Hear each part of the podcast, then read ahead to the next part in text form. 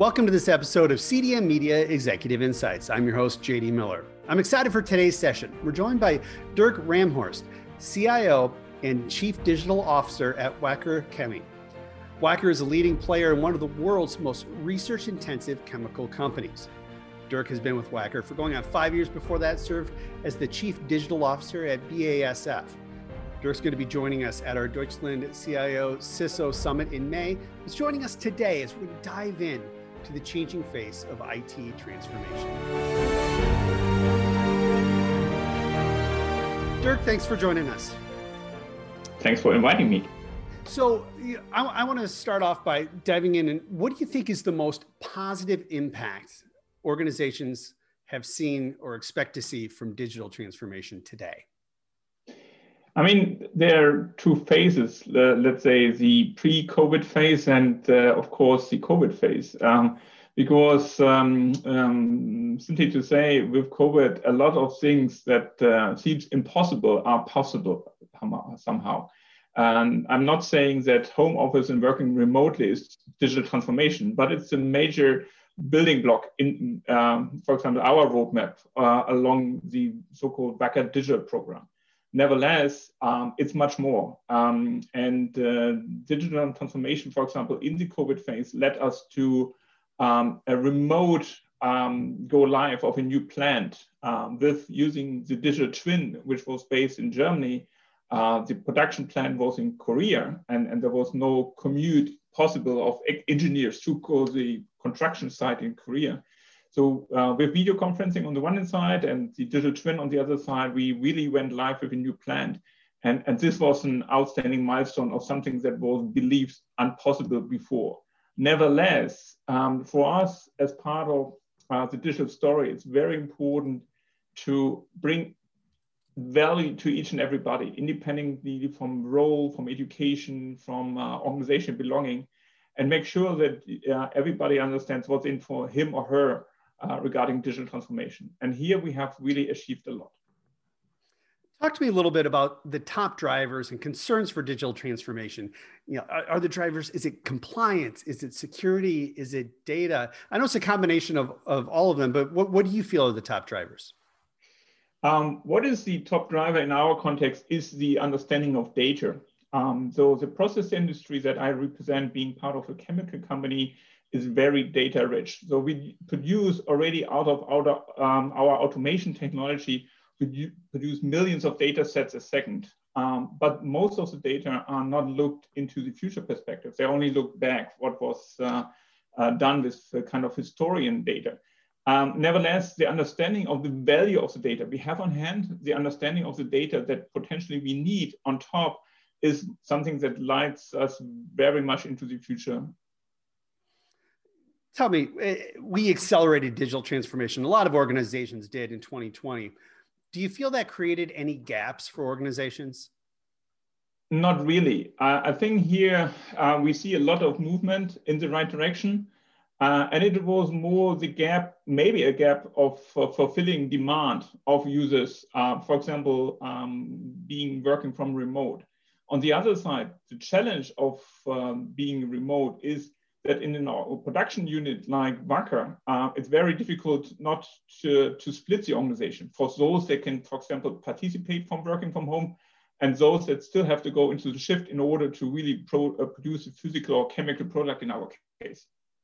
When you're looking at, at transformation, how do you determine the technology you'll use to help you survive, not just thrive, you know, not just survive, but thrive, I guess is how they say it. Mm-hmm. So technology is important, but the digital transformation is something that goes very much into the values of each and everybody.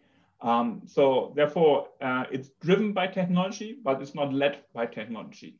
And uh, so uh, I'll give you an example. Um, if you look into um, groundbreaking technologies like artificial intelligence, I mean, they're not really new, but they're, they're out there for a while, but they're not have been affordable for many companies uh, for quite a while. I mean, not talking about defense or other uh, industries.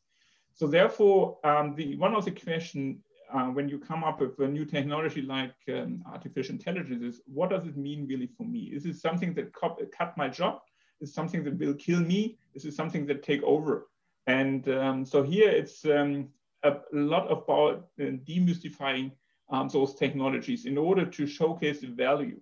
Um, what does it really mean? What does it really bring to the table? And uh, for example, especially in the area of security, uh, and then here I talk about uh, or better safety, this is really something that you can embrace um, the value a lot and, and showcase the value of what you do rather than the, the conflict that you produce.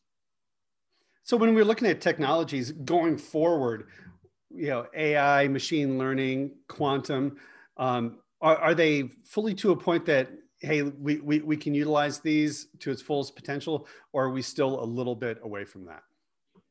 Um, I would say so in the area of quantum. I think here we're still in the in the early phase, really to understand what is the potential. But the other topics you have mentioned, like artificial intelligence or high performance computing, these are really technologies we have put in place. Those things we are really using, um, which is correlated to the huge number of data that we have already, versus those that we can, um, in addition, produce. And uh, while, for example, R&D in our industry means a lot of sequential experiments, um, here, high performance computing and simulations above high uh, performance computing can help a lot in order to shorten time to market. And the, the fact that we, a year after the start of COVID, we have a vaccine available is result as an example of those improved processes and time to market because you're not doing all the chemical and physical experiments anymore. You, you build up um, a simulation based on the data you have from ex, um, past experiments and then you only prove your result out of the physical simulation uh, in, a, in a real experiment. I, I want to talk about legacy systems. Now, they may have fueled growth in the past and they've reached maturity point as the digital landscape around us accelerates. Do you feel legacy systems are holding people back still? I would call them the, the kind of um, backbone um, of, the, of the nervous system of, of an entity, uh, an organization, or a kind of organizational body.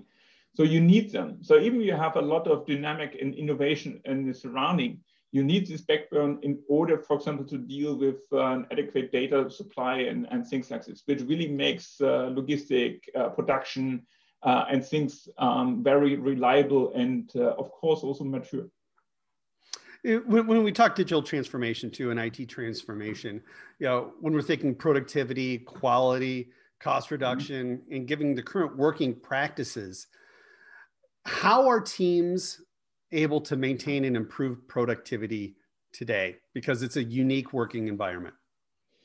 You're right, absolutely right. I think I would like to start uh, one step um, earlier um, because as part of the IT transformation, uh, driving a digital transformation is that you create a different mindset in IT. Um, I mean, uh, what when I take over my group about five years ago, it was purely seen as a cost factor.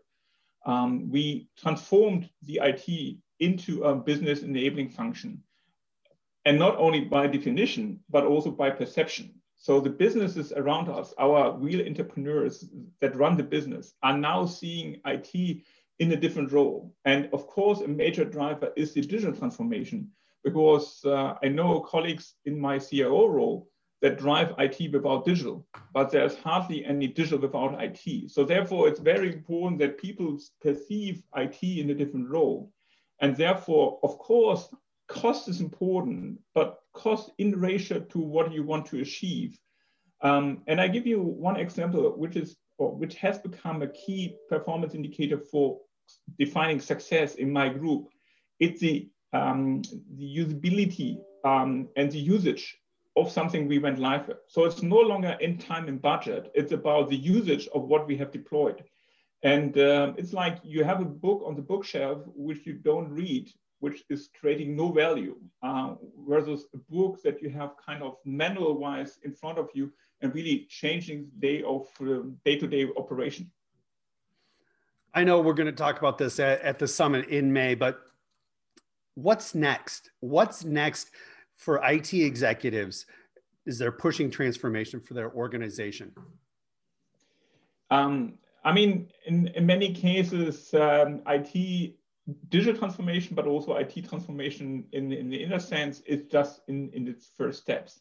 So it's really about uh, bringing more maturity and, and more um, focus on the customer, which is the internal customer, but also the, the end customer into the game.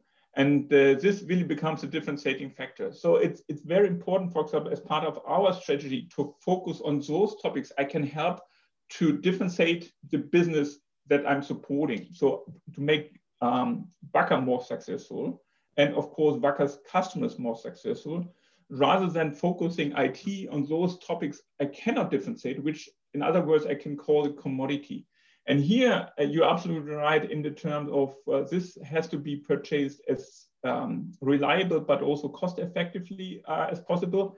Uh, while those other topics, those differentiating topics, really are those areas we want to invest in. And uh, one very important topic also as a learning of um, the last 12 months is to build up a certain resilience. And what I mean is, is not to upgrade as part of the transformation an organization from version A to version B. And in terms of B is a new IT, it's about building up the uh, resilience in the group B, which is uh, being able to adapt further to changes that might come faster um, um, compared to changes that had come um, in the past.